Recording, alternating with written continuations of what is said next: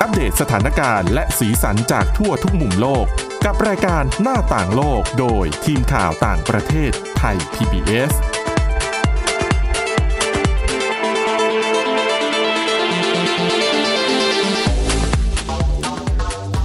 ครับ สวัสดีครับคุณผู้ฟังครับ ต้อนรับเข้าสู่รายการหน้าต่างโลกนะครับ ผมจากทีมข่าวต่างประเทศของไทย PBS วันนี้อยู่กับผมจิรศักดิ์จันแก้วนะครับผมแล้วก็คุณสวรักษ์จากวิวัฒนากุลนะครับค่ะสวัสดีค่ะคุณผู้ฟังสวัสดีคุณจิรศักดิ์นะคคะรับสวัสดีครับ ก็วันนี้เช่นเคย เรานำเรื่องราวต่างๆ ที่เกิดขึ้นในต่างประเทศนะครับ ผมจากทั่วทุกมุมโลกมาอัปเดตให้คุณผู้ฟังได้รับทราบกัน ซึ่งวันนี้ก็ไม่ว่าจะเป็นเรื่องของผมก็คือเรื่องเกี่ยวกับกองทัพแคนาดาเนี่ยอาจจะต้องจ่ายค่าชดเชยให้กับเหยื่อที่ถูกกระทำทางเพศเนี่ย รวมแล้วมากกว่า1,000 ล้านเหรียญสหรัฐนะครับผมค่ะ ส่วนของคุณสวรักษ์ก็จะมีเรื่องของโครงการที่ใช้พลังงานแสงอาทิตย์ ซึ่งได้ข่าวว่าอาจจะพลิกโลกไปเลยทีเดียว ใช่ รับรองว่าคุณผู้ฟังฟังแล้วต้องทึ่งกับไอเดียนี้และที่สำคัญโปรเจกต์นี้บิลเกตครับร่วมสนับสนุนด้วยนะคะ ก่อนหน้านี้เป็นโครงการความลับแต่ตอนนี้เริ่มเปิดเผยเป็นข่าวมาแล้ว เดี๋ยวไปฟังรายละเอียดกัน ครับผมก็ เริ่มต้นด้วยเรื่องของผมก่อนแล้วกันนะครับผมเป็นเรื่องราวที่เกิดขึ้นในแคนาดาในกองทัพแคนาดานะครับผมหลังจากที่มีเหยื่อที่บางคนเนี่ยทุกวันนี้ยังทำงานอยู่ในกองทัพแคนาดาเนี่ยได้ไปฟ้องร้องนะครับผมในปี 2016 ถึง 2017 เนี่ยหลังจากที่มีการเผยแพร่รายงานนะครับผมออกมา แล้วก็ระบุว่ามีการกระทำที่ในลักษณะที่เรียกว่าเป็นอคติทางเพศอ่าทำให้ ผู้หญิงหรือกลุ่ม LGBT เนี่ยกลายเป็นวัตถุทางเพศ ซึ่งแน่นอนว่าผลที่ตามมามันก็ตามมาด้วยเรื่องของการคุกคามทางเพศ แล้วก็รุนแรงก็คือการกระทำชำเราหรือการข่มขืนนั่นเองอืมค่ะ ซึ่งการตัดสินของศาลเนี่ยก็บอกว่าให้กองทัพแคนาดาเนี่ยชดใช้อ่าค่าเสียหาย ชดใช้ความอะให้กับเหยื่อที่ถูกกระทำชำเรานะครับผมซึ่ง มีประมาณ 700 คนด้วยกัน ซึ่งเหยื่อแต่ละคนเนี่ยจะได้รับเงินชดเชย ก็ดูตัวเลขก็อาจจะไม่เยอะเท่าไหร่ค่ะประมาณ 5,000 ถึง 50,000 ดอลลาร์แคนาดาอืมประมาณ1 1 3 0 0 0ถึงประมาณค่ะ1ล้านกว่าบาท ซึ่งมันก็จริง ๆ อาจจะเทียบกับค่าครองชีพของอ่าแคนาครัดาบใช่ไหมคะหนึ่งแสนถึงล้านสำหรับเมืองไทยอาจจะดูเออก็เป็นเงินที่พอสมควรอืมแต่ครับเทียบกับค่าครองชีพที่นั่นก็ ก็ไม่ได้มากมายอะไรนักอะจริงอ่าใช่ และที่สำคัญมันมันเทียบกับความรู้สึกที่ที่คนที่โดนกระทำเสียๆไปอืมถูกต้องใช่แล้วค่ะ มันไม่มีอะไรมาชดเชยอืมความเจ็บช้ำทางจิตใจได้นะ ใช่ครับอืมค่ะ แล้วก็แต่ว่าศาลเนี่ยก็ได้ให้ออปชันให้ทางเลือกเพิ่มเติมก็คือว่าเหยื่อเหยื่อที่โดนกระทำรุนแรงจนเข้าข่ายในลักษณะที่เรียกว่าเกิดภาวะป่วยทางจิตจากการกระทำรุนแรงหรือว่า PTSD เนี่ยค่ะ ก็ก็อาจจะได้รับเงินชดเชยนะครับผมเพิ่มเป็นประมาณ1นึ่งแสนดอลลาร์สหรัฐหรือประมาณ 3 ล้านบาท อืมค่ะ ก็อันนี้ก็เป็นอ่าตัวเลขที่เพิ่มขึ้นมาแต่นั่นแหละ มันก็กลับไปว่าสำหรับคนที่ถูกกระทำอะค่ะ ไม่มีไม่มีอะไรอ่าคุ้มถูกต้องจริง ๆ แล้วปัญหานี้มันไม่ควรจะเกิดตั้งแต่ต้นครับนะคะแล้วก็หวังว่าทางกองทัพแคนาดาเนี่ยน่าจะหาวิธีการ ป้องกันอืมแล้วใช่ก็ครับแก้ปัญหาตั้งแต่ที่ต้นเหตุครับนะคะนี่คือนี่คือส่วนหนึ่งของเนี่ยคือเหมือนว่าผู้บัญชาการของกองทัพแคนาดาเนี่ยเขาทราบเรื่องที่เกิดขึ้นมาแล้วก็เขาเรียกว่าจะพยพยายามเปลี่ยนแนวทางอืมที่เขาทำทำมากันในกองทัพเนี่ยอืมค่ะพยายามเปลี่ยนให้มันเป็นไปในเชิงบวกมากยิ่งขึ้นนะครับ ผมโดยการกระทำ เหล่านี้การเยียวยาเหยื่อเหล่านี้ก็เป็นส่วนหนึ่งนะครับ แล้วก็อีกส่วนหนึ่งก็คือการที่จะพยายามลงโทษกับผู้ที่ก่อเหตุเนี่ยให้รุนแรงมากยิ่งขึ้นอืมดีดีแล้วนะคะครับ ซึ่งตัวเลขอันนี้เป็นเกร็ดเล็ก ๆ น้อยๆว่าตัวเลขเหตุการณ์ที่เป็นไปในเชิงคุกคามทางเพศเนี่ยเกิดขึ้นในกองทัพแคนาดาเนี่ยอืมในเดือนพฤศจิกายนปี 2016เนี่ยได้มีการสำรวจและสรุปว่าเฉลี่ย 3 ครั้งต่อวัน ไม่น้อยเลยนะคะครับอืมก็ถือว่าเป็นตัวเลขที่สะท้อนให้เห็นอย่างชัดเจนว่า หน่วยงานบางหน่วยงานที่เหมือนว่ามีผู้ชายคุมอยู่อืมโดยค่ะโดยโดยความเข้าใจของของเราเองด้วยค่ะของคนทั่วไปด้วยก็เนี่ยหน่วยงานที่มีผู้ชายคุมอยู่เนี่ยมันอาจจะมีปัญหาเหล่านี้ แล้วถ้าผู้มีอำนาจเห็น แล้วก็ค่ะพยายามเปลี่ยนแปลงเนี่ยมันก็จะพัฒนาไปในทางที่ดีขึ้นต่อไปนะครับ ค่ะใช่แล้วค่ะ ส่วนต่อไปของเรื่องของคุณสวรักษ์บ้างนะครับค่ะก็อืมจะเป็นเรื่องว่าด้วยนวัตกรรมใหม่ใช่ อย่างที่เกริ่นไปแล้วนะคะว่ามันเป็นโครงการที่จะนำแสงอาทิตย์มาทำเป็นพลังงานทางเลือก ซึ่งมันไม่ใช่เรื่องใหม่ๆครับปัจจุบันเนี่ยมีอยู่แล้วเราก็คุ้นชิน คุ้นชิน ใช่ และยิ่งทุกวันนี้เทคโนโลยีถูกลงอย่างโซลาร์เซลล์เนี่ย ก็มีบางคนอาจจะมีฐานะหน่อยก็สามารถซื้อมาติดที่หลังคาบ้านของตัวเองได้อืมครับนะคะ แล้วก็ถ้ามีเงินเยอะก็อาจจะแบบรวมๆตัวกันเป็นชุมชนเป็นหมู่บ้านอ่าพลังงานที่ได้จากแสงอาทิตย์เนี่ยก็สามารถนำไปขายกลับให้กับโรงไฟฟ้าได้ครับแต่ผมที่ดิฉันจะนำมาเล่าในวันนี้มันเหนือกว่านั้นหลายร้อยหลายหลายพันเท่านะรัคะบผมอ่าโครงการนี้นะคะชื่อว่า Heliogen นะคะ H E L I O G E N ค่ะ ก็เป็นโครงการที่เขาพัฒนามานานหลายปีแล้วนะคะ แต่ว่าก่อนหน้านี้ไม่ได้เป็นข่าวเป็นคราวมากนัก แต่ว่าในช่วงไม่กี่สัปดาห์ที่ผ่านมาครับเริ่มเป็นข่าวที่ปรากฏออกสื่อแล้วนะคะ แล้วก็จุดหนึ่งที่น่าสนใจคือหนึ่งในรายชื่อของผู้สนับสนุนโครงการนี้คือบิลเกตแหม่ก็บิลเกตเป็นใครคุณจิรศักดิ์เป็นเอ่อรู้จักกันดีในนามในนามผู้ที่ เขาเรียกว่าก่อตั้ง Microsoft อ่าขึ้นมาร่วมก่อตั้งนะครัคะบแม้ว่าตอนนี้ก็เกษียณแล้วแต่ว่าเอาจริง ๆ ก็ยังคงน่าจะอยู่ฉากหลังอยู่แหละใช่นะคอยดูอยู่ห่างๆนะเขาคะมีกองทุนอะไรเยอะแยะเลยอ่ามีมูลนิธิด้วยครับซึ่งบิลเกตเนี่ยพูดง่ายๆคือเป็นมหาเศรษฐีใจบุญที่มักจะให้เงินสนับสนุนกับเอ่อโครงการต่างๆ ที่เน้นพัฒนาชีวิตของประชาชนของคนโดยเฉพาะในประเทศยากจนนะคะครับผมอันนี้ก็เป็นอีกโครงการหนึ่งซึ่งน่าสนใจมากอืมปกติเนี่ย แผงโซลาร์เซลล์ที่เราเห็นทั่วๆไปก็คือ จะเป็นแสงโซลาร์เซลล์แล้วก็รวบรวมแสงอาทิตย์มาปั่นเป็นพลังงาน แล้วจะไปเก็บไว้ในถังแบตเตอรี่ครับ ปัญหาหรือว่าจุดอ่อนของการใช้พลังงานแสงอาทิตย์ในปัจจุบันที่คนใช้ทั่วๆไปเนี่ยคือหนึ่งแบตเตอรี่ที่ใช้เก็บพลังงานแสงอาทิตย์มันต้องมีขนาดใหญ่อ่าแล้วมันอาจจะเก็บกักได้ไม่มาก แล้วไอ้ต้นทุนแบตเตอรี่เนี่ยมันก็แพงมากใช่ ดังนั้นในทางปฏิบัติเนี่ยมันไม่สามารถนำมาใช้กันได้อย่างแพร่หลายเพราะต้นทุนโดยรวมก็ยังถือว่าแพงอยู่ครับสอง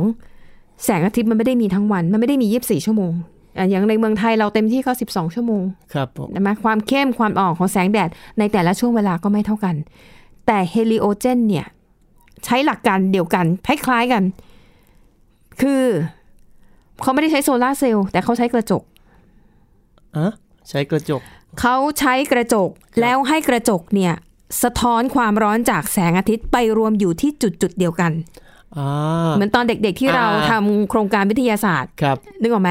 แต่ของเราจะเป็นเลนส์ใช่ป่ะใช่ใช่ใช่แล้วก็ครับไปส่องให้แสงมันรวมศูนย์กันแล้วก็ไปเผาใบไม้ครับ บางครั้งก็เผาเสื้อเพื่อนครับ อันนี้คล้าย ๆ กันแต่ว่าโครงการนี้เขาใช้กระจก ครับผม แล้วเขาใช้ AI หรือว่าปัญญาประดิษฐ์ คอยปรับมุมของกระจก ให้มันสะท้อนหาดวงอาทิตย์ในมุมที่ในองศาที่เหมาะสมอ่าให้มากที่สุดเท่าที่จะเป็นไปได้ ก็คือพยพยายามเก็บพลังงานให้ได้เยอะใช่ที่สุด แล้วเขาบอกว่าไอ้จุดที่แสงอาทิตย์ไปรวมตัวกันจากการใช้กระจกส่องเนี่ย มันจะมีอุณหภูมิความร้อนสูงถึง 1,000 องศาเซลเซียส ซึ่งความร้อนขนาดนี้เนี่ยสามารถนำไปใช้ในการผลิตเอ่อปัจจัยต่างๆ ที่เป็นเอ่อตัวประกอบหลักของอุตสาหกรรม เช่น ใช้ในการผลิตซีเมนต์ได้ โลหะ แก้ว แล้วก็สามารถนำไปไปประยุกต์ใช้กับอุตสาหกรรมได้อีกหลายชนิด ครับ นั่นหมายความว่าถ้าโครงการนี้มันประสบความสำเร็จและคงที่อยู่ตัว โลกนี้อาจจะไม่จำเป็นต้องใช้เชื้อเพลิง แบบฟอสซิลเลยก็ได้อืมเพราะในเมื่อพลังงานจากแสงอาทิตย์ มันสามารถสร้างความร้อนได้มากกว่า 1,000 องศาเซลเซียสเนี่ย คือจบเลยนะคะ ซึ่งก็บอกว่าโครงการนี้มีความเป็นไปได้จริง ๆ นะ เพราะดูรายชื่ออย่างผู้ที่ร่วมก่อตั้งคนที่สนับสนุนเนี่ยครับเอ่อชื่อดังหลาย ๆ คนแล้วก็อยู่ในแวดวงเทคโนโลยีทั้งนั้น แล้วก็เทคโนโลยีนี้ได้รับการจดสิทธิบัตรแล้วนะคะ ลองคิดดูว่าเอ่อเขาบอกว่ายกตัวอย่างกรณีเดียวก็พออย่างการผลิตซีเมนต์การผลิตซีเมนต์ทุกวันนี้ทั้งโลกครับปล่อยก๊าซคาร์บอนไดออกไซด์คิดเป็นร้อยละเจ็ดของทั้งหมดอืม สมมุติถ้าอีกหน่อยอุตสาหกรรมซีเมนต์ไม่จำเป็นต้องใช้น้ำมันเชื้อเพลิงเลย แต่ว่าใช้ไอ้เทคโนโลยีของเฮลิโอเจนเพียงอย่างเดียว เท่ากับว่ามันจะลดการปล่อยก๊าซคาร์บอนไดออกไซด์ได้ถึง 7%ก็ถือว่าเป็นตัวเลขที่มากพอสมควรนะ ครับก็เป็นตัวเลขที่มาเมื่อเทียบกับอืมการปล่อยของทั้งโลก ใช่ แล้วนี่แค่จุดเริ่มต้น ครับผม ในอนาคตมันก็อาจจะมีการไปประยุกต์ใช้กับเทคโนโลยีอื่น ๆ โลกดังนั้นไอความหวังที่คนบอกว่าเอออยากเห็นโลกนี้ ไม่มีการใช้เชื้อเพลิง ก็มีความเป็นไปได้แล้วณขณะนี้นะคะ แต่ปัญหามันก็มีอยู่ค่ะ ปัญหามันอยู่ที่ความคิดความรู้สึกของคนอืมนะคะ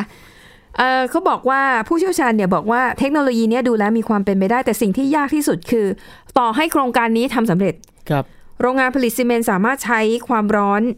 จาก AI ที่ควบคุมกระจกเนี่ยนะเฮลิโอเจนเนี่ยครับแต่เชื่อไหมว่าพอถึงเวลานั้นจริง ๆ พวกเจ้าของบริษัททั้งหลาย จะมีความหวาดกลัวอืมทำไมคืออะกลัวว่ามันจะไม่เสถียรอ่าอ่าฮะอ่าฮะและมองว่ายังไงเชื้อเพลิงเนี่ยมันสามารถผลิตได้ทั้งวันทั้งคืนนะคะ อันนี้แหละค่ะ ก็เลยเป็นประเด็นที่น่าสนใจนะคะว่าแล้ว เราจะเปลี่ยนความคิดของคนได้อย่างไรว่าให้หันมาใช้พลังงานสะอาดอันนี้ ครับ ซึ่งเอ่อในรายงานข่าวเชื่อว่าเป็นอนาคตที่อยู่ไม่ไกลที่น่าจะใช้ได้จริงอ่าค่ะครับผมครับผมวันนี้ก็คือเรื่องราวที่เรานำมาฝากกันกันในเบรกแรกนะครับ ผมส่วนเบรกต่อไปจะเป็นเรื่องราวอะไรเดี๋ยว ไปรับฟังกันในเบรกหน้าเลยครับ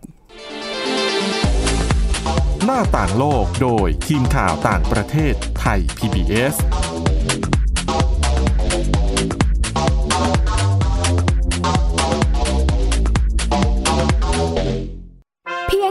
สมาร์ทโฟน ก็ฟังได้ไทย PBS ดิจิทัล Radio สถานีวิทยุดิจิทัลจากไทย PBS เพิ่มช่องทางง่ายๆ ให้คุณได้ฟังรายการดีๆ ทั้งสดและย้อนหลัง ผ่านแอปพลิเคชันไทย PBS Radio หรือเวอร์บายเว็บไทยพีบีเอสเรดิโอคอมไทยพีบีเอสดิจิทัลเรดิโออินฟอร์ทนเมนต์ for all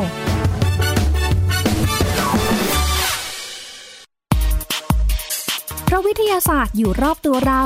มีเรื่องราวให้ค้นหาอีกมากมาย เทคโนโลยีใหม่ๆ เกิดขึ้นรวดเร็วทำให้เราต้องก้าวตามให้ทัน อัปเดตเรื่องราวทางวิทยาศาสตร์ เทคโนโลยี และนวัตกรรม ที่จะทำให้คุณทันโลก กับรายการ s c i e n t e c h ทุกวันจันทร์ถึงวันศุกร์ทางไทย PBS Digital Radio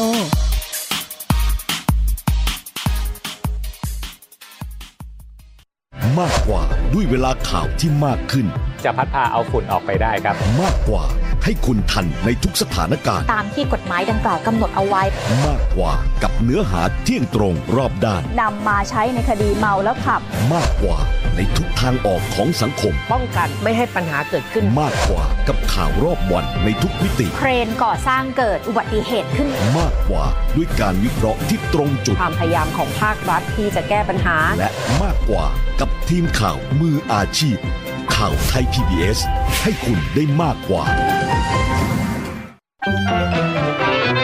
สบัดจินตนาการ สนุกกับเสียง เสริมสร้างความรู้ในรายการ เสียงสนุก ทุกวันจันทร์ถึงวันศุกร์ เวลา 16 นาฬิกาถึง 17 นาฬิกา ทางไทย PBS ดิจิ t a l Radio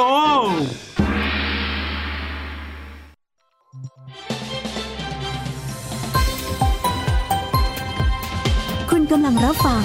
ไทย PBS ดิจิทัล Radio วิทยุข่าวสารสาระ เพื่อสาธารณะและสังคม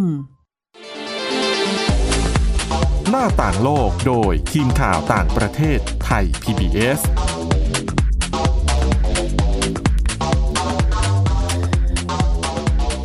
ครับก็กลับเข้าสู่ช่วงที่ 2 ของรายการหน้าต่างโลกนะครับผม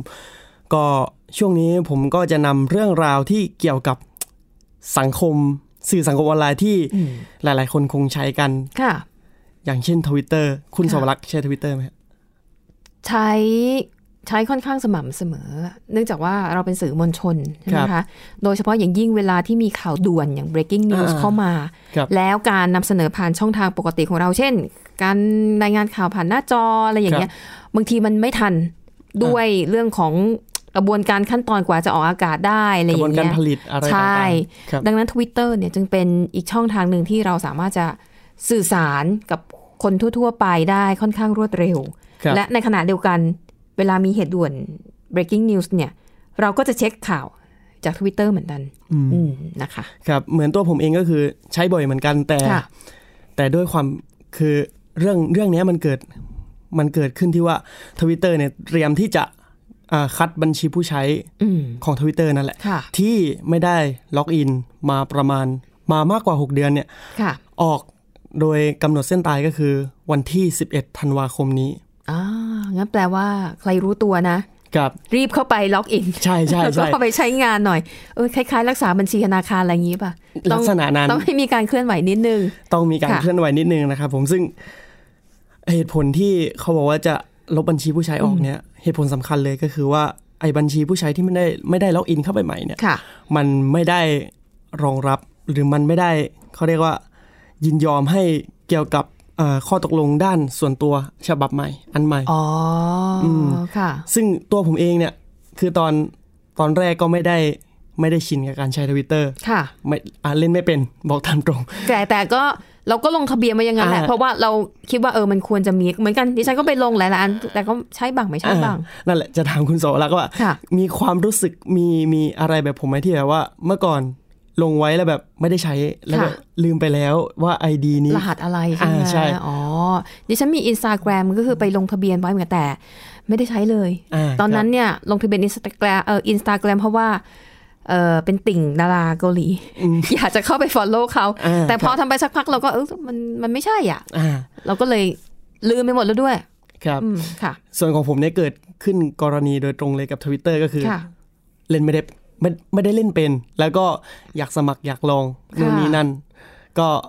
พอไปสมัครปุ๊บก็อืมสมัครแล้วลบสมัครสมัครแล้วแบบไม่ได้จำอะไรเงี้ยค่ะคือมันก็มีอ่า ไอดีที่เป็นหน้าหน้าผมเลยอะค่ะประมาณประมาณสองสามอัน ที่เป็นทวิตเตอร์อย่างเดียวเนี่ยนะ ใช่อ๋อแล้วค่ะแต่ก็แบบเป็นไอดีร้างๆที่ไม่ได้มีอะไรเคลื่อนค่ะเคลื่อนไหวเลยนะครับค่ะผมนั่นก็คือส่วนตัวของผมเองที่บอกว่า มันก็มีไอดีลักษณะนี้อยู่เหมือนกันอ๋อซึ่งเขาก็เลยจะเนี่ยเรียกว่าคือไอทำความสะเรียกว่าอะไรล้างบางล้างบาง เนี่ยเออคือไอดีเหล่านี้ของผมก็คาดว่าจะไปในไปเวลาด้วยแน่นอนค่ะครับ ซึ่งแล้วก็อีกอย่างหนึ่งก็เหตุผลก็คือว่า ทวิตเตอร์เนี่ยเตรียมที่จะลบบัญชีผู้ใช้ของผู้ใช้ที่เสียชีวิตด้วยนะ อืมค่ะ ถ้าถ้าไม่ได้มีคนที่แบบรู้ข้อมูลส่วนตัวของเขาเนี่ยเข้าไปค่ะ ล็อกอินก่อนด้วย อืมค่ะ ครับ ซึ่งเนี่ยการกระทำในการล้างบางครั้งเนี้ยก็เอ่อทางโฆษกของทวิตเตอร์เนี่ยก็บอกว่ามันจะเพิ่มความน่าเชื่อถือนะครับผมโดยการลบแอคเคาท์ที่แบบไม่ได้มีไม่ได้ใช้แล้วจริงๆเนี่ยค่ะ ทำให้ มุมหนึงเนี่ยมันทำให้เห็นว่าผู้ที่ติดตามเราจริงๆเนี่ยมีเท่าไหร่ อ๋อ โอ้ยอย่างนี้ follow คนมาตามฉันก็ต้องลดน้อยลงสิ ก็เป็นไปได้ ปกติก็น้อยอยู่แล้วนะอาจจะน้อยลงไปอีก อะ ก็ค่ะก็ ก็นี่ก็คือทำให้แบบมันดูน่าเชื่อถือมากยิ่งขึ้นนะครับค่ะผม แล้วก็โดยชุดแรกที่จะลบเนี่ยในวันที่ 11 เนี่ย หลังจาก deadline วันที่ 11 เนี่ยก็คือ เป็นบัญชีผู้ใช้ที่อยู่นอกสหรัฐอเมริกาก่อน ก็คืออ๋อหมายถึงคนที่ไม่ได้ใช้งานและอยู่นอกอเมริกาก่อนใช่จะโดนก่อนเป็นกลุ่มแรก ใช่ครับอืมค่ะ ซึ่งก็คือนั่นแหละที่ผมบอกว่าห้าม ที่บอกว่าไม่ได้ล็อกอินแม้แต่ครั้งเดียวนะครับ ผมอืมภายในค่ะ6เดือนที่ผ่านมา ซึ่งอ่าต่อไปเนี่ยความพยายามเนี่ยก็จะอนาคตเนี่ยทวิตเตอร์มีการวางแผนเตรียมที่จะจัดการกับบัญชีที่ผู้ที่ล็อกอินเข้าไปส่องเฉยๆอะแต่ไม่ได้ทำอะไรอะ ต่อไปด้วย อันนี้อันนี้คือแผนในอนาคต อ๋อค่ะอะอันนี้ที่ฉันว่าก็ไม่ยุติธรรมนะ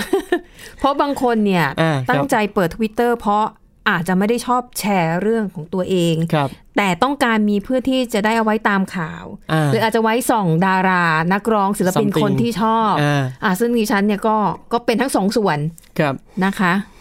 อันนี้ก็เอ่อแต่มุมนึงเนี่ยอืมผมมองว่า ถ้าเรากดไลค์มันก็คงช่วยอ๋อได้บ้าง คือมีปฏิสมัยเขานิดหน่อยแหละอ่าใช่ก็คือไม่ว่าแชร์ไม่โพสต์ไม่ว่าแต่ก็กดไลค์หน่อยนึงอ่าให้แพลตฟอร์มเขามีมีการเคลื่อนเคลื่อนไหไหววเขาจะได้รู้ว่าเออคนใช้งานเนี่ยมีเฮ้ยมีตัวตนจริง ๆ นะ แล้วก็ครับเรียกว่าใช้ประโยชน์จากพื้นที่ของเขาอะอ่าเออใช่ครับ แล้วการกระทำเนี้ยก็โฆษกก็ยังบอกอีกว่า การกระทำเนี้ยจะจะช่วยในการตัดสินว่าอืมผู้เล่นคนไหนเนี่ยคือก็คือมนุษย์จริงตัวจริงเนี่ยเหรอๆใช่ก็คือ อ๋อใช่อืมที่คุณจิรศักดิ์บอกว่ามนุษย์จริง ๆ เนี่ยคือ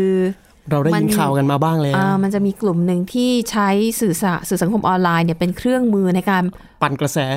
ปั่นกระแส ปลุกปั่น แล้วก็มันมีข่าวถึงข้างมากเขาเรียกว่ามันเป็นฟาร์มอ่า นะคะ ก็คืออาจจะเป็นคนแค่คนเดียวแหละ แต่ไปสร้าง account หลอกๆขึ้นมาอ่าหลายๆอันใช่ใช่ใช่แล้วเราก็ปลุกกระแสคือ สมมุติเราจะตั้งใจโจมตีคนนี้ครับแล้วก็ใช้ account ที่เรามีอยู่สี่ห้าอันที่แตกต่าง ชื่อแตกต่างกันครับเขียนไปในแนวทางเดียวกันอืมจนกว่าคนส่วนใหญ่จะเชื่อ ติดแฮชแท็กเดียวกัน ใช่แล้วก็ใช่รีทวีตกันเอง อืมค่ะ ซึ่งเป็นพลังของแฮชแท็กทวิตเตอร์ที่เราเห็นกันมาอืมเออระดับหนึ่งแล้วเหมือนกันว่า ค่ะ มันก็มันก็ส่งผลพอสมควรใช่แต่แต่ถ้าเราไปดูดีๆนะผลส่วนตัวผมเองเนี่ยผมเคยไปแบบตั้งใจดูนะไอแบบพวกที่มาแฮชแท็กค่ะสมมุติว่าผมลองแกล้งติดแฮชแท็กนั้นไปด้วย แล้วก็ค่ะบอกข้อความบางอย่างไปด้วยเนี่ย สรุปว่าก็มีคนมารีทวีตผมนะค่ะแต่แต่พอไปดูไอดีเขาอะค่ะตัวแอดหลังจากแอดอะมันเป็นแบบตัวเลขตัวอักษรใช่ใช่อ่าเนี่ย อันนั้นนะคือดูแล้วว่าก็ให้ตั้งข้อสังเกตไปเลยว่าอาจจะใช่เป็นไอดีที่ตั้งขึ้นมาเพื่อมีเป้าหมายอะไรสักอย่าง คือไม่ใช่ตัวคนจริง ๆ ที่ต้องการใช้เพื่อการสื่อสารหรือติดตามข้อมูลอืมนะคะ บางคนชื่ออะไรอะหนึ่งสองสามห้าหกเจ็ดแปดเก้าหรือว่าไม่ก็เป็นตัวอักษรที่มันไม่สามารถ AZ อ่านเป็นคำพูดได้อ่าคือแบบมันใช่มันไม่ make sense กับกับมนุษย์ปกติที่ถูจะกต้องใช้ไอดีอย่างนั้นเอนะอครับฟังไปฟังมานี่ก็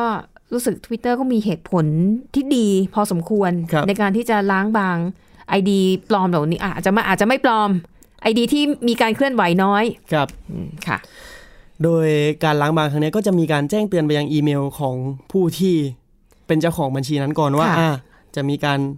กระทำอย่างนี้นะ ให้ค่ะคุณรีบล็อกรีบเข้าไปล็อกอินนะครับผมอืมซึ่งโดยข้อมูลของ Twitter เนี่ยระบุว่าแต่ละวันเนี่ยมีผู้ที่ใช้ Twitter เนี่ยเฉลี่ยประมาณล็อกอินทุกวันใช้ต่อเนื่องทุกวันเนี่ยประมาณนะครับผม